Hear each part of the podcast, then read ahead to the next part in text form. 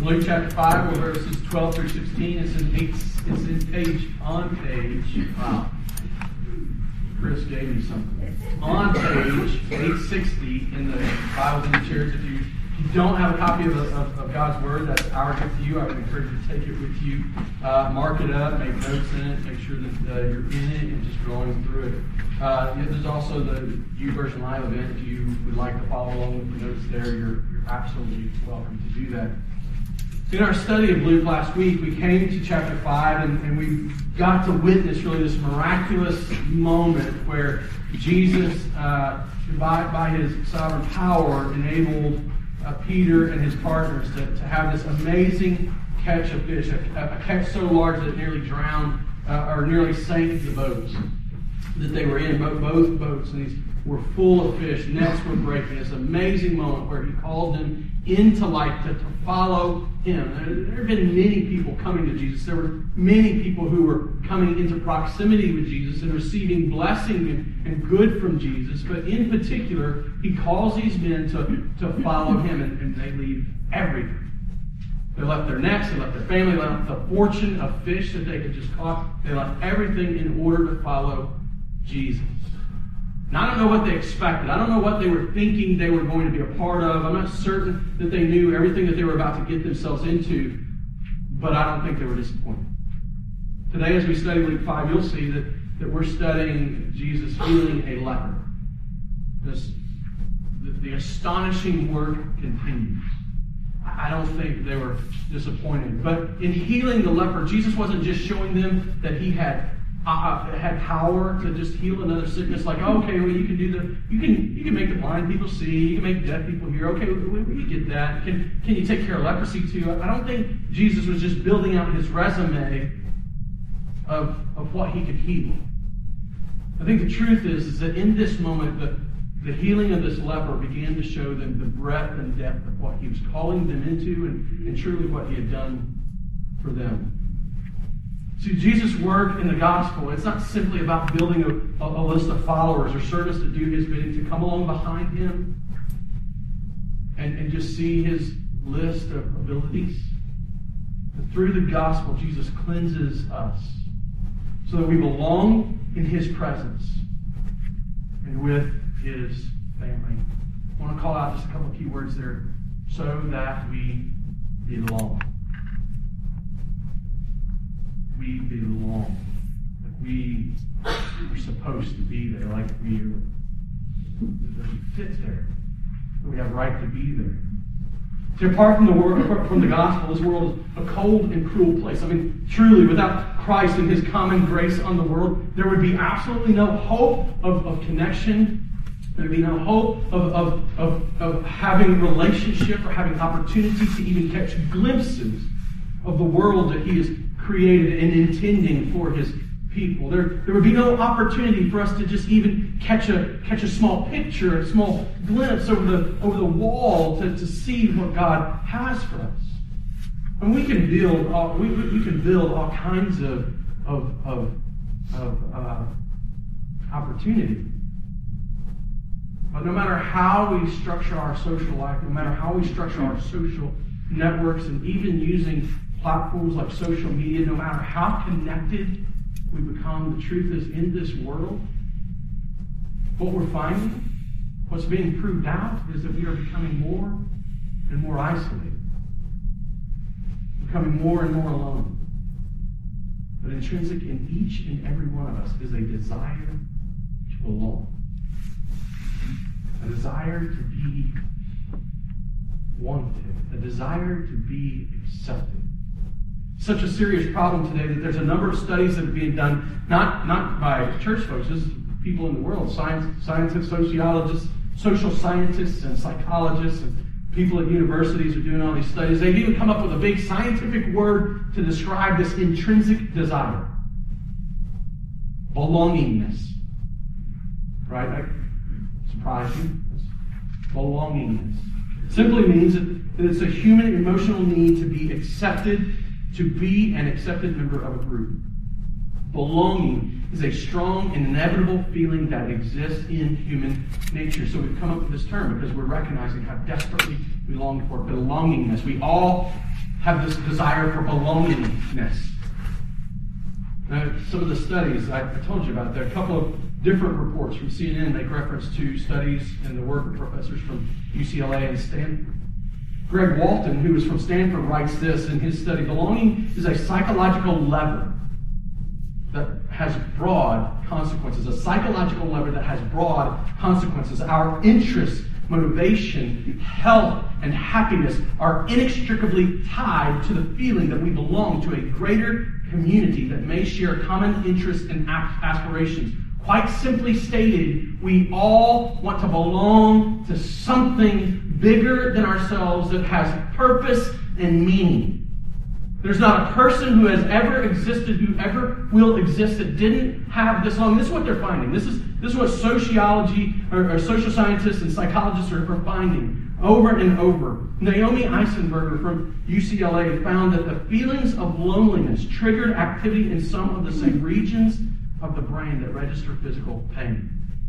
So your brain receiving loneliness is something that's harmful and hurtful to you. Now, because of her presuppositions of evolution and things like that, she, she ties that back to a, to, a, uh, to a time when tribes were absolutely imperative for survival. If you were on the fringes of a tribe, you were at more risk. And you needed to belong, that you had to be a part of a village. And so, so even, even in some of our modern day, you know, I think there's a book called It Takes a Village. And, and the premise of the book, I think, I haven't read it, so I probably shouldn't speak too heavily about it, but based on the title, I'm going to judge this book by its cover. That we need one another. Right? I mean, probably that's the premise of the book that, that we need one another. We're dependent upon one another. That we're meant to live together, living and enjoying one another's strengths and one another's weaknesses, and finding, finding place and purpose and meaning in existence together. And, and I think the idea, the premise is exactly right. The problem is that this world is absolutely broken. So we don't just need a village, we need a Christian village. We need a village that's inspired and empowered and, and, and, and brought together in the gospel. Because regardless of how connected we seem to be getting, regardless of how close we seem to be coming, we're actually isolating even further. Such that, according to according to an article out of uh, Britain, out of Great Britain, I can't remember the name of the guy that wrote it, but he was referencing some studies out of the United States and Great Britain. You're actually likely more, you're, you're actually more likely to die from loneliness than obesity. Now, if you're skinny, you're like, well, I ain't going to die from obesity anyway. Well, I'm, I'm classified as obese, so I'm more likely to die from being lonely than being obese. That's pretty big.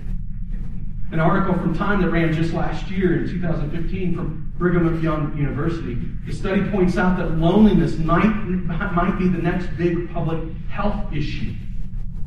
The report goes on to make a distinction between perceived or subjective loneliness and, and, real isolation. Like, like some people are lonely in the midst of a crowd because they're not connected in the crowd. Some people are truly isolated and lonely.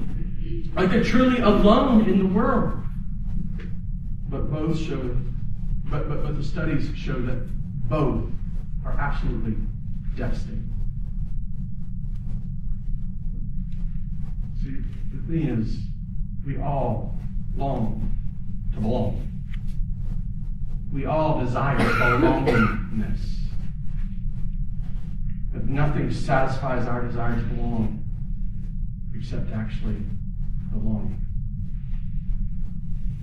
My fear for the people that live desiring this, my, my fear is that they will never find out how to belong. Let's bring it down to a personal level. I mean, there's plenty of scientific studies, but, but probably just guessing. There's people in this room right now know what this feels like that I didn't have to quote social studies and psychologists' reviews and for you to know that we desire belong. Story from my own life. There was a point in my life that I was a believer, I was a Christian, and I had so gotten so angry with the Lord. I had gotten so bitter and angry with him that I basically did everything I could to run from him and basically tried to do everything I could to, to outrun him, I guess is a better way to say it. I even asked him at one point, I hate to admit this out loud, I even asked him at one point to leave me alone. I'm grateful he didn't.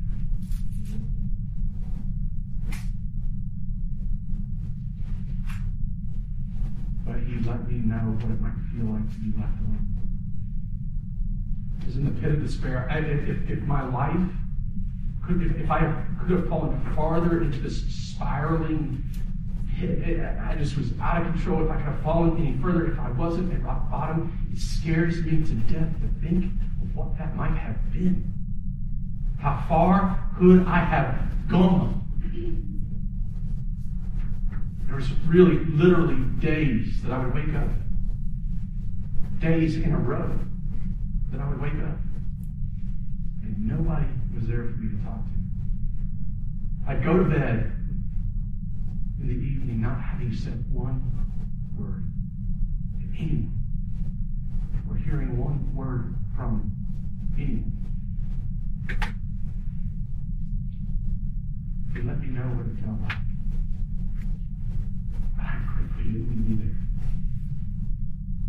See, the reality is, is that as we started this church and begun the work of this church, one of the emphasis one of the things that we emphasize repeatedly in everything we do, in all the ways that we strive to do our work, we emphasize the reality that we are not just reconciled to God through the gospel, that we are also reconciled to one another, that God has, has, has destroyed the dividing wall, that God has unified us together as one authentic family for his glory and our good. But still today, I still hear regularly as hard as we work at this, as hard as we try to provide opportunity for people to connect, for people to belong, no matter how hard we try, I hear regularly, I feel disconnected and I feel alone. Nothing will satisfy our desire to belong except actually belonging. And, and I think I think there's no one that knows this better than this leper who approached Jesus. Let's read Luke chapter 5, verse 12 through verse 16. While he was in one of the cities, this is Jesus. Remember, he is going around from town to town preaching the gospel, proclaiming good news to the poor, the blind, the oppressed. And there's a spiritual uh, uh in, indicators, not just physical, although there was physical, but there's spiritual indicators. While he was in one of the cities preaching the gospel to these outcasts, to these people in the fringes, there came a man full of leprosy. And when he saw Jesus, he fell on his face and begged him, Lord, if you will, make me clean. Jesus stretched out his hand and touched him, saying, I will be clean. And immediately the leprosy left him. And he charged him to tell no one, but but but go. Let me just say something here. I'm not going to deal with this in the, in the midst of the text. This this verse at the beginning of verse 14. And he charged him to tell no one. There's a lot of speculation about what that's about. There's a lot of opinions about why he was motivated to say that. I even, I even heard one between services, uh, between the first and second service that I hadn't heard yet, that it's a fulfillment of prophecy out of Isaiah 42. I, I don't know. I'm going to go and study that. But it says, and he charged him to tell no one. And everybody has all these reasons why he did that.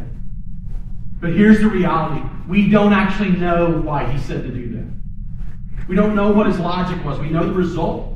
We know what happened as a result of, of this man going and telling everybody. It's kind of ironic, actually. This, this is my two cents, and this, so so this isn't my sermon. Just it's ironic that this man who he says go tell no one can't help but go and tell everyone. yeah, he tells us to go make disciples. I won't finish. I'll just let you conclude your own conclusion. Ironic, to say the least. So Jesus says, and, and, he charged him to tell no one, and go and show yourself to the priests and make an offering for your cleansing as Moses commanded for a proof to them. But now even more, but now even more, the report about him went abroad. So Jesus was already being talked about. Jesus was already, people were already talking about him, talking about all the things that he was doing. But now all the more a report went out about him and great crowds gathered to hear him to be healed of their infirmities. But he would withdraw to desolate places and pray.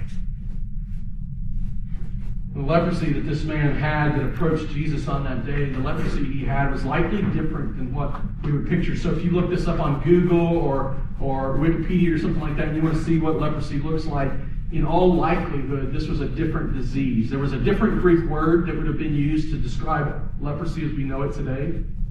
The, the Greek word that, that is used to describe what this man had was scaliness, like like he had some extremely severely dry skin. It may have been it may have been a strain of the leprosy as we see it today. It may have been some some other type of bacteria eating on this man's flesh and and, and, and causing him to uh, just you know flake away, just scale away. We, we, we don't exactly know, but even in the Old Testament, if you go back to Leviticus 13 and 14, it gives very specific information about how a diagnosis of leprosy would be would be made and what priests would look for as they would make these diagnoses. And, it, and the truth is, is, is that even the symptoms that they would have looked for to say that this man had leprosy are different.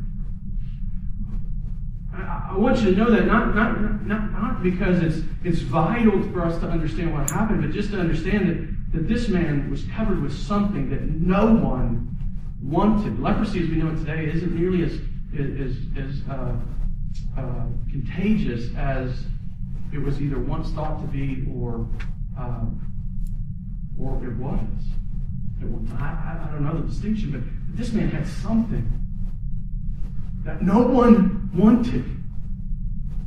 And, and not only did it come with, with, with, with the symptoms of his leprosy, and we don't even really know what they were, we know that he was, he was scaly. Not only did it come with symptoms, probably covered from head to toe. This wasn't a beginning case. It wasn't like he had just gotten it a couple days ago and was beginning to show symptoms. Luke tells us that he was full of it. That's like a, a scientific term for he had it all over his body. Like covered from head to toe, probably with sores and lesions. Just this, this. Who knows? Who knows how how how how forbidding just looking at him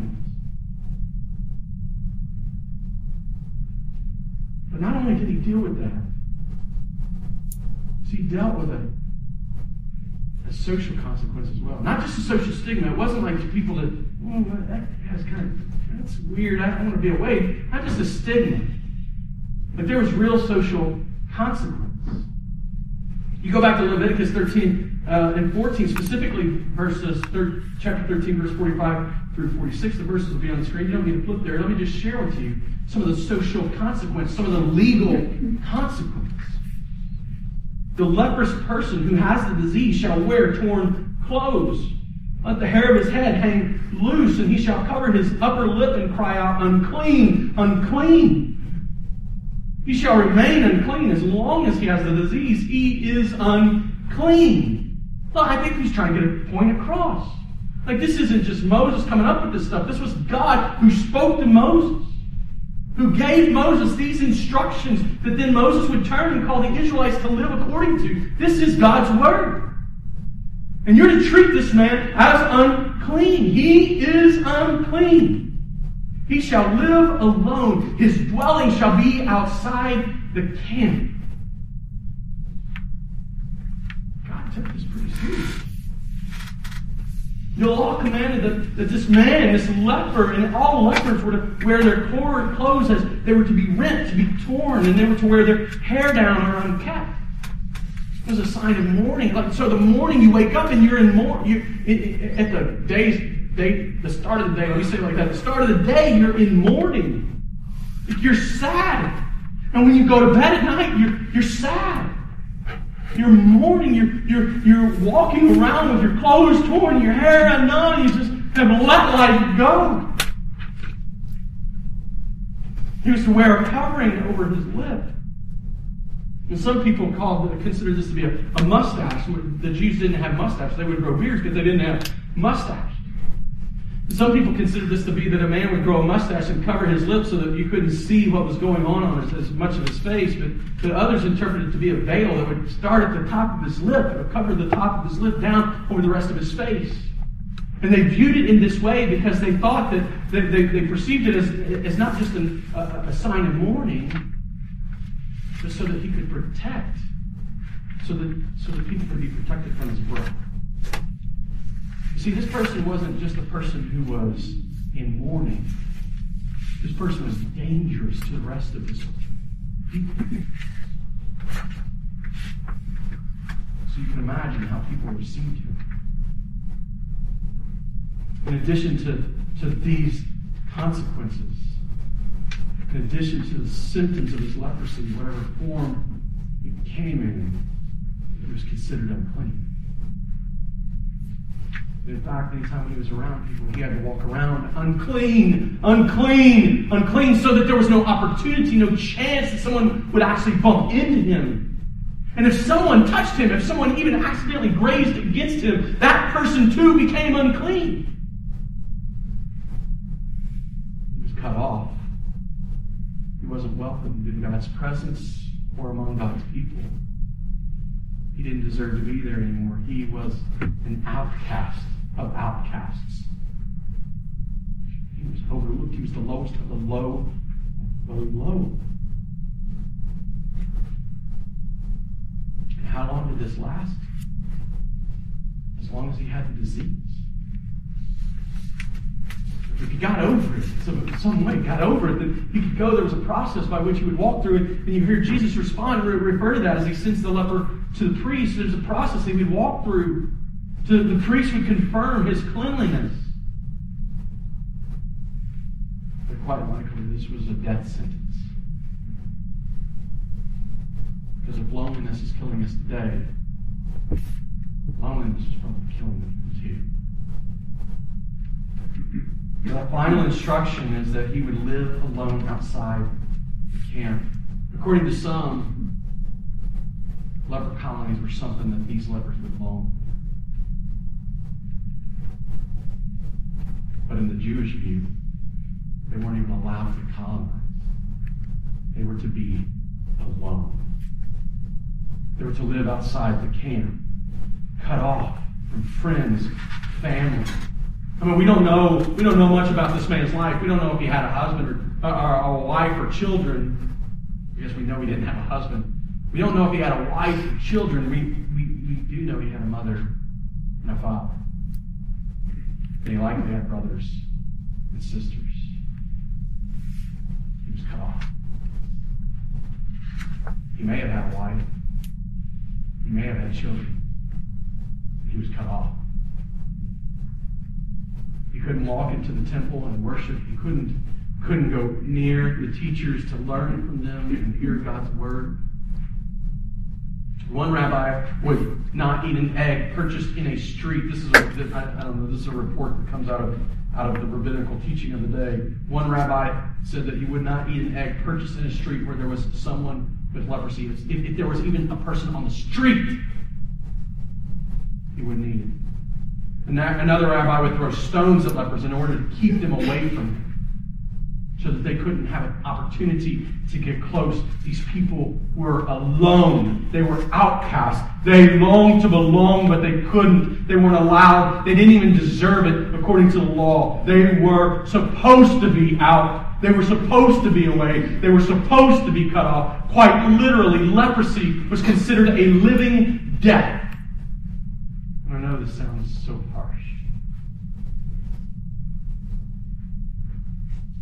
Know this sounds very, very hard. But I want you to be in that place, and I want you just to imagine what it was like that day. What was going on, on inside of this leper. He worked up the nerve to walk into this city to approach Jesus.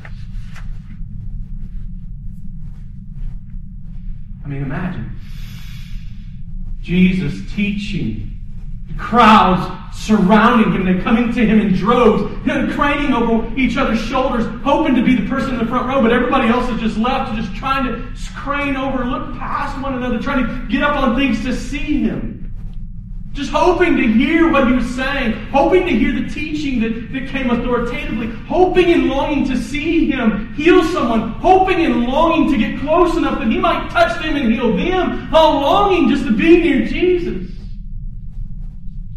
Imagine this day, and, and here you are in the midst of this crowd. And all of a sudden, from behind you, you hear unclean, unclean, unclean. You and all that around you spread like the Red Sea before our God. Because to touch him would have been to be treated like him. So that's what happens. And so the crowd begins to separate. The crowd begins to, to spread out, looking. Some of them, maybe some of them following the teaching of their rabbi and throwing stones. Get away from me. Stay away. I don't want you near me. Some of them already afraid that maybe they're going to catch what he has. Nobody's getting close enough to keep him from making it to Jesus, though.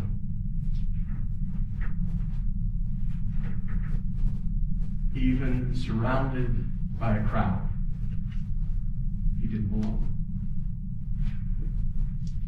he wasn't wanted. We need to bridge a gap here. Because not only does the Old Testament teach and, and treat leprosy as, as a living death, but the Old Testament treats leprosy as sin. As an analogy, let me say this differently treats leprosy as an analogy for sin. See, the reality is what leprosy had done to this man, our sin has done to every last one of us. Every last one of the people that have ever been created birthed out of the line of Adam have been born with a spiritual leprosy, and we have been cast out. We do not belong we may long for it. We may desire it. It may be intrinsic to our nature because it was designed into our, our DNA. It's been written into the code of who we are. But we are spiritual lepers. Isaiah 64 6, Isaiah calls us out. We have all become like one who is unclean. We have all become like one who is a leper. And all of our righteous deeds are like a polluted garment. We have no opportunity, no chance, no way in which our lives now make a difference because we are unclean.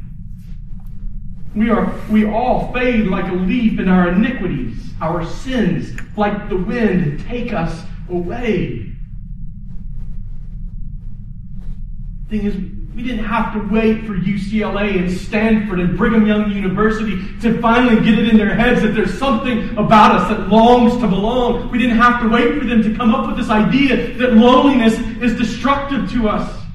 Because intrinsically in each one of us is this desire for this, this desire to be a part of something bigger, to belong to something with purpose. And we can see it all, all the way back in the very foundations of the world when God was speaking things into creation and when God was forming man and put him on the earth and breathed life into him. God looked at the man and said, It's not good for him to be alone. Even in the midst of perfection, in the midst of harmony, there was one need. And that was that the man have a partner. That the man have someone to stand beside him. You see, we were created. Brothers and sisters, we were created for a relationship with God, a vertical relationship that connects us to the heavens, that connects us to the Creator. But even in the garden, even as that was established, we, we couldn't do that by ourselves. Adam was not good until he had Eve to stand by him. Adam did not know what he needed until God placed Eve beside him. See, we were designed for a dependency on God and one another. We were designed with a need to be there for one another and to receive from one another. We were designed to live this way for the glory of God and the good of one another. And until we have one another before God, we will all be longing to belong. You see, this starts in Genesis 2. You know, God says it's not good for the man to be alone. And then you see as he brings Eve into, into the picture, he creates Eve out of Adam's rib, he forms Eve out of Adam's rib, and he brings her to the man, and they, they are unified in front of God. And chapter 2 ends with they were naked and unashamed. I told you I refer to this a lot because it's a, it's a foundational moment for us. Like one of the craziest verses in the Bible. When I was growing up, I was like, what in the world is that? I mean, it doesn't it didn't make sense, right? Why does that to in there? Because it paints a picture for us. There was no division between this man and woman. There was no separation. There was openness and honesty. There was no reason to hide. Before God, they were one. And we see that pictured again in marriage in the New Testament, but the reality is, is that had we never fallen into sin, that would have been expressed through our children and children's children. So that now today, had we not fallen, this likely would have been the unity and the oneness that we were able to enjoy. But Genesis 2 is not where the story ends, is it? You see, the reality is that the picture keeps getting painted as Satan enters the garden, tempts Eve. She eats the fruit, gives it to Adam. He eats it also. And you know the very first relationship we see a consequence of? The first consequence we see of them eating the fruit was that they saw one another as naked and they were shamed. So they made clothes out of leaves. They covered up they began hiding from one another. And then they hear God in the garden. They're reminded, oh my gosh, it's not just us, it's God. What are we going to do? And they hide. I always pictured this behind a, a, bigger leaf, like, you know, so they're behind the even bigger leaf. Like they took some and covered themselves up, and then they get a bigger leaf so they can I got it. It didn't work. From that point till now, we are still hiding. We create images of ourselves that we paste on ourselves like leaves so that people see what we want them to see. And even if we're a person that says, well, I'm open about everything, everybody, you're telling me you don't have any secrets. Don't have any shame. If you dare tell me that, I'll call you a liar. because with sin comes shame. So if you're telling me you have no shame, you're telling me you have no sin. You're lying to yourself. And we're not only hiding from one another, we are still hiding from God. Every one of us still hiding from God. A desire to belong and looking to all the wrong places to find that. Just longing to belong. No different than this leprous man that walked into the village and fell flat on his face in front of Jesus. Nothing satisfies our desire to belong except actually belonging that is only accomplished through the gospel. You hear me? The work that you have to do, the things that you can accomplish, the, the ways that you, your, your ability can offer you nothing in this place. Social platforms, useless in this place. The way that we find a place to belong is through the gospel, and we see Jesus working out in this man's life, and in the same way he made this man belong. He makes us belong. Through the gospel, Jesus makes the unclean clean. And he makes the unclean clean. There's this moment, this man comes to Jesus and he's desperate. He knows he doesn't belong there. He's humbly approaching here. He falls on his face.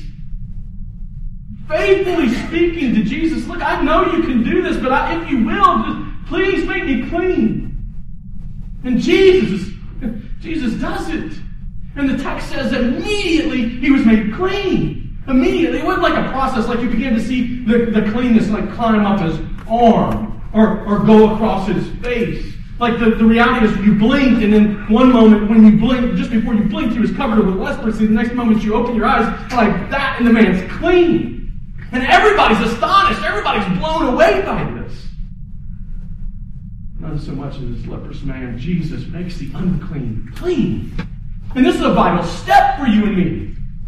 Because the reality is, if God had not done this work through Jesus, not just for this man, but for us, there would never be a moment in which we belong. There wouldn't be an opportunity to belong. We would only ever have been unclean. Vital first step is to be made clean. But, but, but not just that. Not, not, not, not just that he made the unclean clean. I love this next thing. I've, I've been so waiting. I've been, so excited to, to show you this. Maybe you've seen it. Since I started studying this about three weeks ago, I've been looking forward to this moment. You see, through the gospel, Jesus brings us into intimate relationship to himself and his Father. Just consider this for a second. This man came into the city, came into this village. We don't know how big it was. We don't know how many people are gathered, but we know people are around Jesus. They're wanting to hear from Jesus. They're wanting to be healed by Jesus. And every one of them are doing everything they can to get away from this man.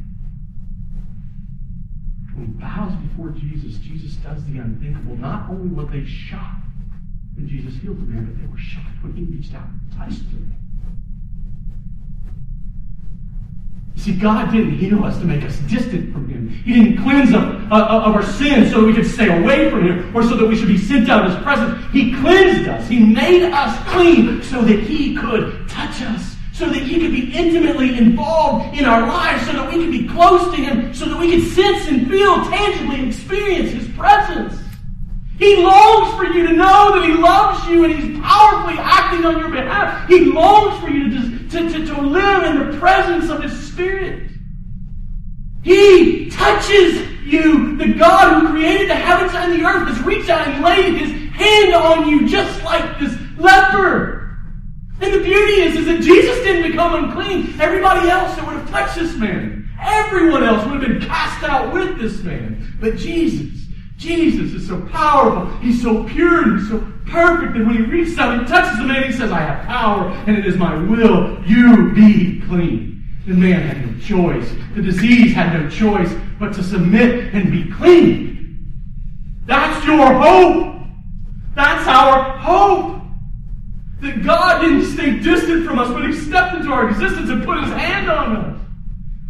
Brothers and sisters, this is the beauty of the gospel. But through it, he doesn't look at you and think, oh man, I wish he'd figured out. He says, be clean. He touches you with his hand. He fills you with his spirit. He reconnects you to his family. That you might worship him together with them.